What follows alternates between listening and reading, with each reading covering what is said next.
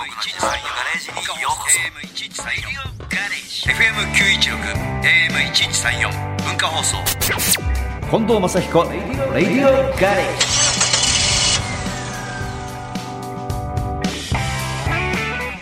近藤正彦です僕の自慢のガレージにようこそこんにちは日曜日のガレージクルー文化放送アナウンサー松井さゆりですまずはオープニングのメッセージご紹介します、はい三重県のラジオネームパラさんからです9月の三重県でのコンサート嫁に無理やり連れられて行ってきました。連れられてね。はい。正直マッチさんのファンでもないし気乗りはしなかったのですが最初から最後までヒット曲のオンパレードでめちゃくちゃ楽しめました。ありがとうございます。でもそれよりもマッチさんのトークです。アイドル時代の裏話やお得意のいじり倒しなどまあどっかんどっかん受けていて冴えない芸人さんよりも面白かったです。それやめてほしいんだけど。もうすっかりファンになってしまいました。今度はディナーショーにも行ってみたいと思いますと。ありがとうございます。大体ね、はい。僕よく言うんですけど、はい。あの旦那さんね、はい。まあ、僕のこと好きな人いないんですよ。え？あの要するに学生時代、はい。自分の好きだった子が、はい。マッチーとかトシちゃんってよっちゃんってやってたから、はい。何がマッチだよ 俺が好きなのに なんでこっち向いてくれないのかっていう、はい。近藤正彦がだから子供の頃から大嫌いだったんだよって いうような人が多いんだけど、はい。今こういう人が多くなってきて要するにあの奥さんに連れられたりとか、はい。彼女に連れられて来てくれてる人が、はい。コンサートにいて、はい。あ面白いしかっこいいなっていい親父だなって言ってくれるようになったんで、えますますちょっとライブ楽しくはなってるんですよ僕の方もね。いいですね。えーまあ、あの松井さんは来てくれないと思います。やいやいやいいんです。いやそんなこと言わないでください私行きましたぐらいの話したいんでしょもあいやいやいやそうですか もしお時間ありましたらあ、どっか遊びにぜひぜひあ来てください。りがとうございます。ははいい。では、オープニングナンバーです。群馬県ラジオネームみえちさんからのリクエストです。近藤正彦さんで、オーバーチュアー月の雫のラブレター。では、みえちさんからのメッセージご紹介します。今年、会社の後輩が、だるまメダカを飼い始めたのですが、はい。卵が孵化せず、うまくいかないんですよと嘆いていたので、マッチがラジオで俺の家に持ってきなさいって言ってたよと教えてあげました。その後順調に孵化して、今では3センチくらいに成長しているそうですという。3センチってまあまあいいサイズですよ。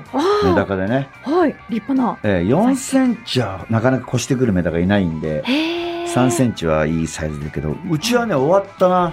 あの、卵産卵ピークあ、そうですか終。わった。夏、ちょっと前から夏にかけては、はメダカも金魚もすごかった。うちだって金魚だけで今200匹以上いる。ええー、200ですうか、ん。金魚すくいできるもんだって。うん。そのぐらいいるからね。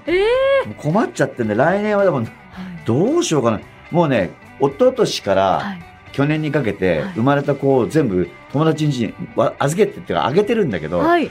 それでももう友達に、また今年もうち金魚生まれたんだって言うと、もういいからってみんなみんなそんな反応なんです。この前もらったやつも随分大きくなって、うちの水槽パンパンなんでってみんなに言われて 嫌がられちゃってんだけど。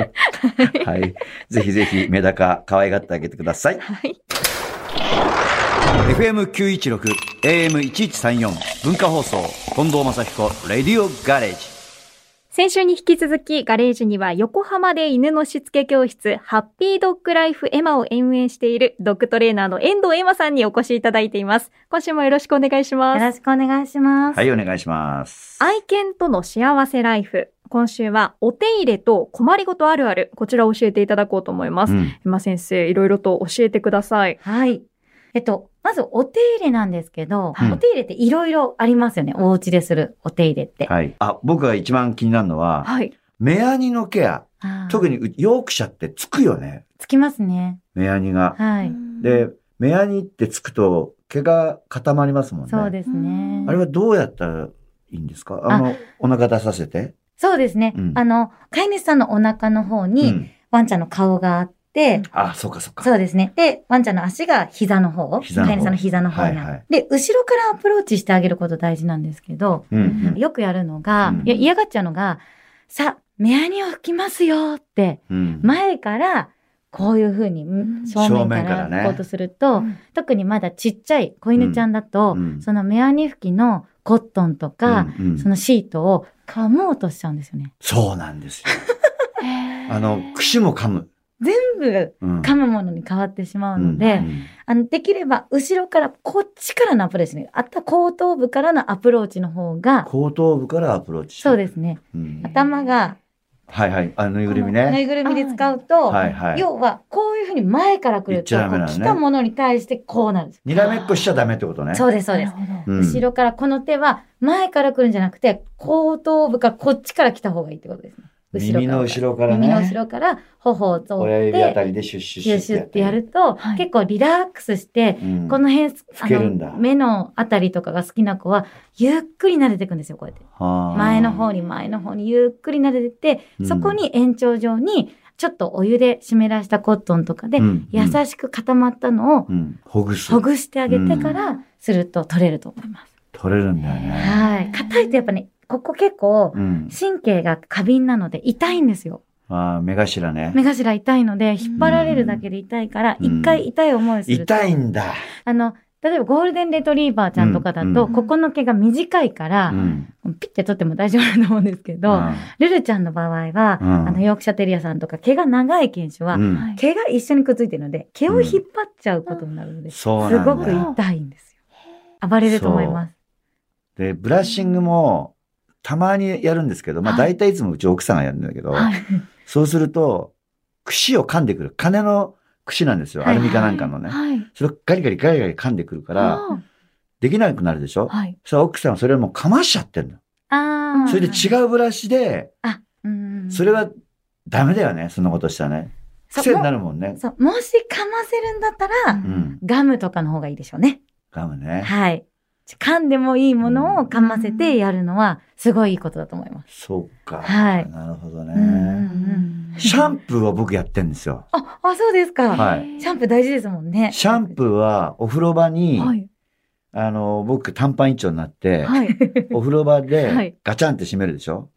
逃げられないだろ？お前は逃げられないよなって言って、はい。シャワーを出して、シャワーで追っかけます。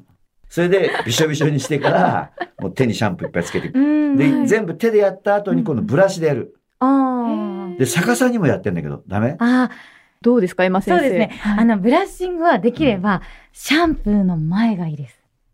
ブラッシングするならあ、。そうなの？はい。シャンプー中にやると、あのはい、ヨークシャテリアちゃんうのん。毛ってすごく細いんですよ。細いよね。で、うんなので、結構力入れちゃったり濡れてる時にやると、うんプチプチ切れちゃうんですね。なるほど。はい。だから、あの、本当に宝石って、うん、小さな宝石って言われてるぐらい、ヨークシャテリアちゃんの毛はすごい綺麗で細い、輝くっていう意味なので、うん。毛って2種類、主に2種類あるんですけど、うんルルちゃんのうんその毛の種類っていうのはシングルコートって言われてて、はい。あの、季節の変わり目にいらない毛が抜けないんです。あ、抜けないの？抜けないいんですよ。ほとんど抜けないんですけど。抜けるやつもいるんだ。そうなんです。ほとんどの犬種が抜ける子の方が多いんですけど、例えば柴犬。日本の犬で柴犬は季節の変わり目にもう一匹できちゃうんじゃないかっていうぐらい抜ける。毛が抜けるんですよ。だから、そういう子の場合は、シャンプーをした後にトリートメントとかするんですけど、うんトリートメントちょっとヌルヌルするじゃないですか。うんうんその時に毛並みに沿って、こう、櫛をゆっくり溶かしてあげるとう、ん抜け毛がぼっそり抜けるんですよこれから抜けていくであろう毛がもうそれいら抜けてない毛が。くれちゃうんだ。そうなんです。だから季節の変わり目に、うんシャンプーするときは、ちょっとそれで衣替えをしてあげるといいですね。ルールちゃんは大丈夫ってこと？じゃあ変わらないんだ。ルルちゃん変わらないんですよ。常に。それがヨークシャあテリア。そうなんですあれは先生のところのルルちゃんは？変わるのうちうちのあのルルちゃんはトイプードルなので、はい同じです。あ変わらないんだ。はい、シングルコートですね。ででだから、あれなのかな？毛が抜けにくいと言われてんだよね。そうです。2種類あるんですね。だから、買うときに、あの、選ぶ基準として、うんあの、例えばアレルギーの方とか、はいはいちょっと抜け毛気になる方とかは、そこで大きく変わってくると思います。選び方が。抜けにくいのを選ぶのね。そうです、そうです。そうか、はいゴールデンはちなみにどっちですか？抜けます。抜けてたもんね。抜けてたもん。はい。そこは違います。もう。ね、朝起きると、はい。家の角に、あの、野球のボールぐらいの丸い毛玉ができてたりする それ確かに季節によってね。そうです、そうです。もう一匹できちゃうんじゃないかふわふわなのが置いてあったりとかする掃除機してもしてもの。、そう。あれっていううん感じなんですよ。そう、シングルコートっていうシングルコートです。伸びるのは早いですか、ヨークシャーって？伸びる。まあカット犬種はやっぱり伸びますよね。伸びるんだ。その要するにシングルコートの子は毛が伸びるってことなんですよ。あ、そうか。はい勝手に抜ける子はあんま伸びにくいんだ。そうです、そうです、そうです。だから切るんですね。それなんでヨークシャテリアとか、はいあのー、マルチーズみたいな。あなんで耳と耳の間の毛をつまんでリボンするんでしょうね、あれ。ね ちょっとそうですね。耳、はい必ずリボンしてるでしょ？俺、あれもうち禁止なんですよ。お品がいい、お品がいい。お品が良すぎちゃうんですね。お品がいい。お品がいい。ではですね。そう。こはいこで一曲、曲はい、はいエマ先生からのリクエストですけれども、安田成美さんの風の谷のナウシカをいただいております。この曲を選んだのはどうしてですか、はい、あの、小さい頃に風の谷のナウシカを初めて見たときに、うんはい。あの、キツネリスの手と、こうさあ、出てくる。はい。うん。ね、あれさ、いやごめん、俺ちょっと俺の友達で、はい。テトって名前つけてる子がいっぱいいるんだよ、犬に。いますね。それでもその風の谷影響でしょ？かですかね。テトっていうの多いんだよ、世の中そうに。ですか。耳大きいんですかね、もしかしたら。そうかもしれない。だからみんなテトテトってつけるんだ。うちもテトなんですって人多いんだよ。えー、そうなんですか。本当に多いえー本当に。そうそう。はい。石井さん。え、ちいや、松井です。あ、松井さん。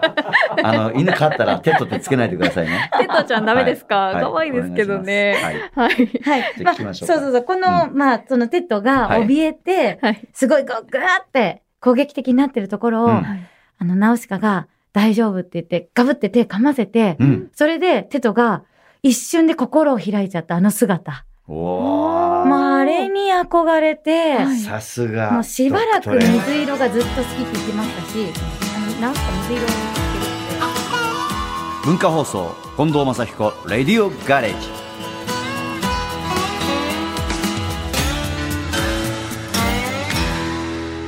ガレージトーク後半は愛犬の困りごとあるあるです。エマ先生よろしくお願いします。よろしくお願いしますはい。ちょっと、僕も困ってるっていうか、うちの奥さんが困ってて、はい。っていうのは、はいよく言われてるのは、はい犬って、うちは3人家族なんですよ。それで犬って自分の順番でつけるんですかこれって。あそういう話を聞いたことあって、はい。で、うちで言うと、おそらくですよ。はい。まあやっぱり主なんで、僕が一番で、次はルルちゃん自分だと思ってると思う。本当に。それで、うちの子が来ては、い最後が奥さんなんですよ。という結論になってるの。うちで 我が家では。はい。そういうのってあるんですか？これ、あええの、昔から、あの、犬あるある、よく言われてることなんですけど、うん実はいろいろ研究がされていて、うん。今はその階級、うそん。うのん順番をうんつけない、つけるんじゃないというふうに言われてるんですよ。あ、なるほどだから、ね。例えば、その、例えば下に見てるとか言うじゃないですか。うんお散歩に行った時に、うん。その、えっと、飼い主さんが行きたい方向に行こうとすると止まっちゃうとか嫌だとかいうのは、はいはい例えば下に見ているってうん。思うかもしれないんですけど、そうではなくて、うん。止まれば飼い主さんもついてきてくれた経験があるとか、うん自分が止まれば合わせてくれる。この人だって合わせてくれる。うん。でも、例えば、パパだったら、自分が止まっても合わせてくれずに引きずられて、そのまま歩かされる。うんうんそうすると、ワンちゃんはメリットがないので、うん歩きますよね。ただそのやりとり。飼い主を見てるんだ。そういうことです。自分にとって飼い主さんがどういう存在、どういう行動を起こしていたか。うん。うんそれで学習している。そう感じですかね。だからね、吠えるのも、はい。一番吠えられるのは奥さん。で、次が息子。僕に一切吠えない。で、吠えるときは、おそらくメッセージとしては遊んで、相手にしないと、ワンワンって言ってきて、それでなんかガムみたいなやつでガチャガチャガチャってあ相手にしてあげちゃうから、結局、次も暇だなーっていう時にワンって吠えればガムみたいにチラチラやってくれると思ってはいやっちゃうんだよね。そうですね。もうちゃんとワンちゃんたちはよくあの観察してますのでう、ん。例えば誰が今手空いてるかとかう、ん。どの人が絶対にこっちを見てくれるとか、リアクションがあるとかっていうのを、もう毎回学習で、労力はやっぱ最小限に抑えるわけですね。なるほど。必ず遊んでくれる人のところにおもちゃを持っていくとか、うんわけですよね。そうなんだそういうことなんよです。はい。だから、あのーうちのね、奥さんはね、甘噛みだけど噛まれるのよ。おー。たまに痛いっていうぐらいの時がああっうんて、うんうんで、僕には顔の前に手出しても、はい。噛めもしなければ舐めもしない。本当に。えーで、うちの子はたまにちょっと噛まれるぐらいだけど、噛まれるっても何？噛まってちょうだい、噛まってちょうだいって言ってうんやるぐらいだけど、はい。僕にはしないから、はい。だからもう、自分、い家では偉そうに、ほら見ろ。ルルはまあ俺の方が一番だと思ってんだよ。お前らルルより下なんだよと言っちゃってんだけど、そんな。それはなんかやっぱりこの人にもし歯ガチャってやったら怒られると思ってやんないんですか？怒られた経験があるか、うんまあ、やっぱ、あの、あとは、動物って、その、出してるものとかが強いと結構引きやすいんですよ。どういうこと？オーラみたいな。うんって、噛まれた時に、うんっていうような、怒らなくても、ううんんっていうような仕草だったり、うん。そのなんかこう態度で、あ、うんこの人にこれやっちゃダメなんだなって読めるんですよね。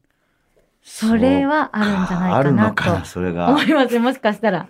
それうちの子供も同じだな。これやったら怒られると思ってうんうん静かになっちゃった。そうです、その、表情とかね。か態度とかだと思いますね。態度は悪いんだ。気をつけます。でじゃあ例えば今言ったように噛まれないようにするためには、はい。僕は噛まれない。うんうんで、奥さんは噛まれるう。んうん子供はちょっと噛まれる。うんこの二人が噛まれないようにするためにはどうしたらいいのちょっと聞いてきてくれないって言われてるんだけど、えっと、遊んでる時に噛まれますか？あ遊んでない時、遊んでる時は噛まれないんですよ。遊ばないで、ほっぽらかしてると、寄ってきて、なおかつ、ほっぽらかしてると、ワンって始めるの。で、ワンワンって始めて、そうすると、何、膝の上乗っかってきたりとかして、ジャンプしながら手噛んできたりとかするんですよ。あ、それ、あの、噛むにも実は種類があるんですね。うん。種類があって、その種類によって対応の仕方は違うんですけど、うん。まあ、おそらくルルちゃんの場合は、要求噛みの可能性があります。要求要紙。求噛み。うん。その最初はワンって言ってみた。うん。なん、こっち向かないじゃん、遊んでくれないじゃんおかしいな。で乗っかってくるおい、おいって言って噛んでくる。で、噛むとリアクションがあるじゃないですか、初めて。はいはいはいはい痛いから。はい。そしたら遊ぶから、うん結局そのルーティン、あ、噛めば遊んでくれるんだのルーティンはもう毎な回る。ほどね。ということは、遊んでほしいが満たされていない可能性があるということです。そうか。はもっと普段から遊んでてあげれば、要求しないってことですね。それは勉強になるわ。はい。それは勉強になる。はい。ちょ、ちょろちょろっと30分ぐらい散歩行ってっちゃったらダメなんだね。はい。やっぱり家でもちゃんとね。そう、ルルちゃんはヨークシャテリアという犬種柄、うんうんなんかネズミ狩りをする犬種なので、どどういうこと？ネズミ、ネズミをうん駆除するために作られた犬種なんですね、ルルちゃんは。え？え？それ知ってた人？手挙げて、スタッフ含め。誰も知らない。あれ、石井さん。いやいやいや、松井です。え？知らないですよ。また知ったかぶるんじゃないやめてください今手挙げるんじゃないかと思いや、って。さすがにバレますから、ここでは。でそうなんですね。はい。うんなので、まあ、いろんな、ワンちゃんっていろんな形と大きさがあると思うんですよ。なるほどこれ猫ちゃんと全く違うところなんですけど、うんということは、その犬種ができたうん特徴、その由来があって、そうか。でゴールデンとかやってなんかあれだもんね。狩りだもんね。そうです。レトリーブ。レトリーブは加えて、その持ってくる。回収っていう意味なので、はいだから、ボール投げとか大好き。だからボール投げしてあげないと、満たされない。ルルちゃんも？ルルちゃんは、こういうネズミ狩りですよね。こう、こういう加えて、おもちゃはい。をはいはい投げて持ってくるとか、あと、引っ張り合いっことかも好きだと思います。いや、もうわかりやすい。フェレットの、僕の手のひらぐらいのフェレットのぬいぐるみがあって、尻尾が長いやつがあっはいては、いそれ、ルルちゃんにあげちゃったの。はい。もうブルンブルン振って遊んでるもん。はい。そう。それは、うん獲物を加えて、頭こうやってやりますよね。うわーってやりますよね。うんやるやるやる。これは、やるやるやる。これは、獲物を殺している行為なんですよ。いや、頭殺してるんだ、あれ。そうなんです。ルルちゃん可愛いけど殺してるんですよ。もうね、尻尾を振ってはい、マフラーみたいにしちゃって自分で。首首巻きつけて。バンバンバン。そうか。そうなんですだから、狩猟本能があるのに狩猟が必要ないから、うんはい。毎日おもちゃで遊んでほしいんですよ。お仕事がないので。それはすごいヒントになった。それが満たされてないから、はい吠えたり噛んだり、うん甘噛みしたり、はいやまないんです。何のために自分は生まれてきたのかっていうところを研究した方がいいですね。そうですね。先生のところのルルちゃんなんで生まれてきてるんですか？あ、トイプードル。トイプードトイプールは。ドルはもともと、うんまあ、湖に、はいあのー狩りをした鳥をうん回収する。あ、じゃあトイプードルのそっちなんだ。そうなんです。で、それがだんだん、まあ、うん愛玩犬になってきた。だから、その、回収するっていう仕事ができるので、うん加えて持ってくるとか好きですし、うんうんプードルって、あの、ボンボンってわかりますか？昔ながらの、ここがモコモコっとしてあ、るような。してるしてるしてるしてる。あれは、水の中に入った時にうん、臓器を冷やさないためになってるんです。なんかボールつけたようなやつです足、足にとか。もこもこ、今もこもこですけど、はいはいああいうのってこう顔バリカンかかってるんですね。はいはいスッてなってるのは、水で回収するときに毛が邪魔にならないように。なるはいほそのど。あれおしゃれじゃないんだお。しゃれじゃないんですね。理由があってああなんです。あの、借り方、バリカンがあって玉がいっぱいついてるようなやつ。あれ僕苦手なんですよ。あの方、お品が良すぎてそうですねええ。禁止ですね。ええうちしてないです。大丈夫です。うち、のルールちゃんしてないです。もこもこ、もです。あれはあれで可愛いですけどね。そうです。可愛い品がいい。お品がいいお品が良すぎてね。そうですか。はい、そういうことなんですよ。はい。はい。最後にお知らせあればはいぜひ教えてください。はい、ありがとうございます。今ね、あの、お悩みありましたけども、うん。えっ、と、YouTube でうん。犬のしつけに関する動画を配信しています。お、そうなんですか。はい、そうなんですよ。たくさん動画上げていますので、はいぜひ、犬のしつけ、新遠藤エマチャンネルで、ぜひ検索してみてください。犬のしつけ、新遠藤エマチャンネルですね。はい、本当にこれ分かりやすくて。いい動画ありですねがとうございます。はい。ワンちゃん買ってないですけれど、私が見ても楽しめました。なるほどね。了解です。ぜひ見ていただきたいです。犬飼ってないのにね。はい。先生、2週間にわたってありがとうございました。はありがとうございま。ますた何かありましたらぜひ遊びに来てください。はい。ありがとうございましたありがとうございました。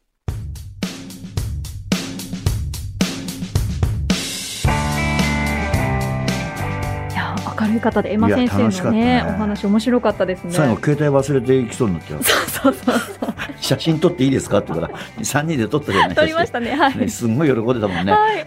やった嬉しい嬉しいって言って忘れてた。そうそうそう。携帯が置いてありました。そうそう。はい。えー全国ライブツアー58ですけれども本日10月16日日曜日は埼玉県狭山市はい。21日金曜日宮崎県宮崎市23日日曜日大分県豊後大野市12日土曜日こちら福井県敦賀市ということですね。まあ、とにかくいろんなところに行って、ね僕ね、若い時にね、はい、こういう会館のツアーをずっとやってたんだよね。はい、だから、とにかく、はい。もう日本の端から端まで行こうみたいなツアーやってたんで、それをなんか思い出させていただけるような、ええで、お客さんも結構盛り上がってるんいやで、嬉しいでしょうねまだまだ続きますので、ぜひ遊びに来てください。はい。そして12月のハーバータウンディナーショー、こちら神戸、長崎、函館、横浜の4都市巡りですね。ハーバータウンですか、やっぱりね。はい。だから、昔のなんか、なんとなくこう、貿易港みたいなええ街並みのツアーなんで、おしゃれな。えー結構楽しくやっていきたいと思います。近藤正彦レディオガレージでは皆さんからのメッセージお待ちしています。メールアドレスは近藤アットマーク JOQR.net。ツイッターはハッシュタグ近藤正彦レディオガレージをつけて参加してください。聞き逃してしまった方、もう一度聞きたいという方は、ラジコやポッドキャスト QR でもお聞きになれます。メールお待ちしております。レディオガレージ、ここまでのお相手は近藤正彦と、日曜日のガレージクルー文化放送アナウンサー松井さゆりでお送りしました。また来週このガレージでお会いしましょう。